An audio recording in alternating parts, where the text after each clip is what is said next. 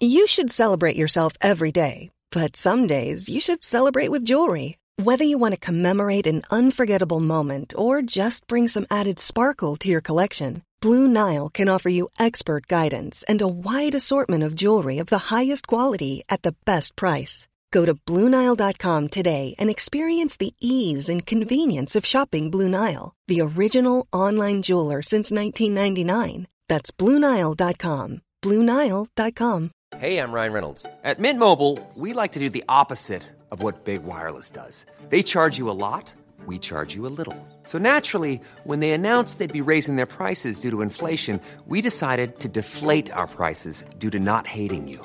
That's right. We're cutting the price of Mint Unlimited from $30 a month to just $15 a month. Give it a try at mintmobile.com slash switch. $45 upfront for three months plus taxes and fees. Promo rate for new customers for limited time. Unlimited more than 40 gigabytes per month. Slows. Full terms at mintmobile.com. Now, what about a four day week? It's been muted by the Shadow Chancellor, John McDonnell. It's going to be no good to me because it'll be the best part of 10 years before it's implemented. But if there was a Labour government, they'd start to take steps towards a four day week. You'd be working less, but you'd be earning every bit as much as you're earning now. How does it work and who welcomes it? Well, let me speak to Gerry Carroll, uh, who's uh, with People Before Profit. Um, Gerry, good morning. Good morning, Frank. Uh, Gerry, just explain to us how this works and how the very obvious uh, expense of it would be met. Yeah, well, I mean, my understanding from the proposal of, of John McDonnell and the Labour Party, I haven't seen the full detail of it, but my understanding of it is that um, people will not be worse off for, for working uh, one less day a week. And my understanding of it is that the state will uh, intervene and cover the cost of most of that um, expense, is my understanding of it. And I think it's, an important contribution to the debate. I mean, we hear all the time, I hear it um, through my work as an MLA about the amount of people who are um, off work because of work related stress. They're under pressure uh, at work and under massive amounts of anxiety um, because of work, because of pressure, because of increased workloads, because of targets.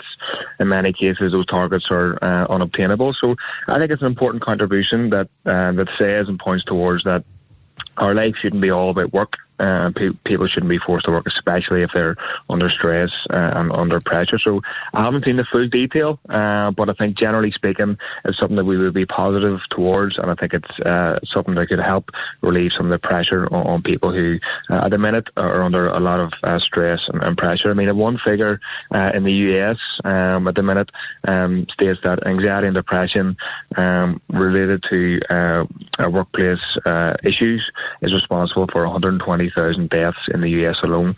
That's costing 160 billion in healthcare as well. So, I mean, obviously, it wouldn't be as high in the north or uh, in Britain, but it's obviously uh, a big issue uh, across the world and in, the country. So I think um, it's something that needs to be looked at, and, and we'd be uh, interested in, in, supporting and exploring it further. But do you really think the government would step in and help a small business that had someone working five days a week? They're now going to work four days a week. That the government will compensate that small business for the additional day that they have to pay someone else?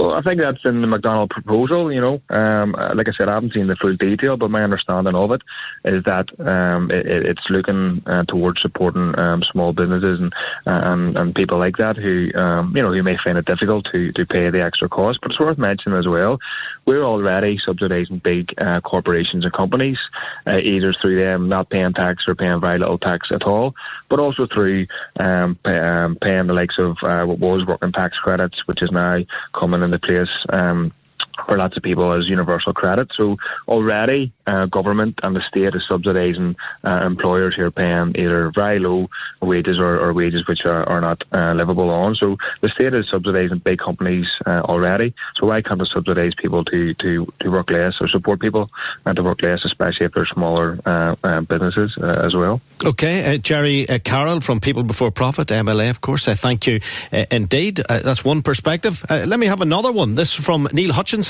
who's from the Federation of uh, Small Businesses. He's a policy advisor. Uh, Neil, arguments there from Gerry, understanding what the Shadow Chancellor might be up to. How do you see it?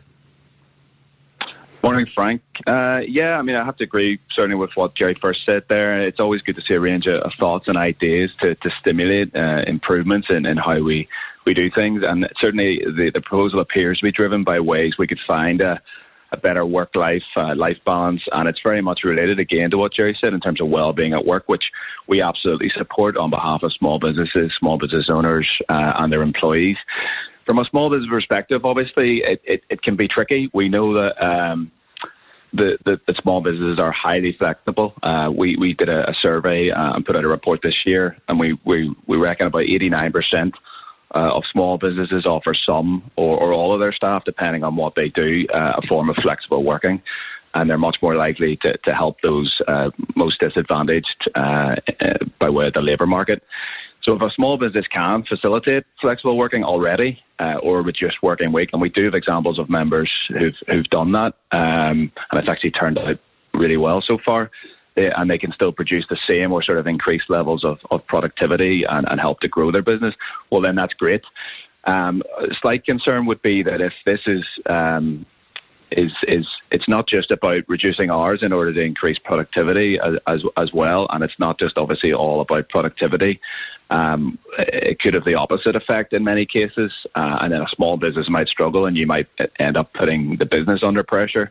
So instead, what we would say is is you know uh, make it easier for a business to thrive. And then when a business thrives, it's much more easier for a business to um, to provide um, a, a, level of, of flexible working uh, arrangements. So, for example, the key things would be, you know, your digital and physical infrastructure, better systems to help with like developing your employees, uh, particularly with the employment rate we have here at the moment. There's there's obviously a lot less uh, available sort of labour in the in the market, uh, and that way you'd actually be able to facilitate um, voluntarily um, a change in working hours. Two opinions, um, not that far apart. At least both of you are open to looking at the finer detail of it without jumping in with, with both feet. But just very briefly from both of you, uh, Gerry, do you think taxes will go up to pay for it?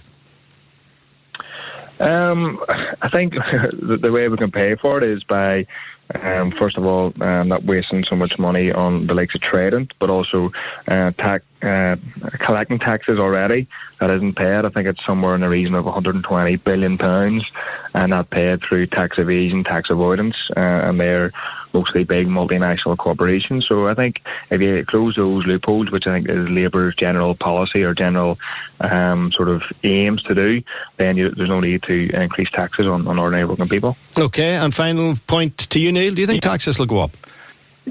Yeah, well, look, we, we would advocate two things initially. One, simplify the tax system to, to, to better uh, bring efficiencies about. And in terms of you know wages for employees, we we'd like to see a way in which we could increase those. And one of the things we advocated for is the increase in the employment allowance. And that would better facilitate the likes of small businesses to, to help that as well. So again, we're probably not too far off the mark. Uh, taxes, I'm not sure necessarily need to go up right away. If you can improve the way you're doing it uh, now and then see uh, that would be what we would advocate, certainly at the moment. Okay, Neil, thank you indeed. Neil Hutchinson from the Federation of Small Businesses, Gerry Carroll, MLA with People Before Profit.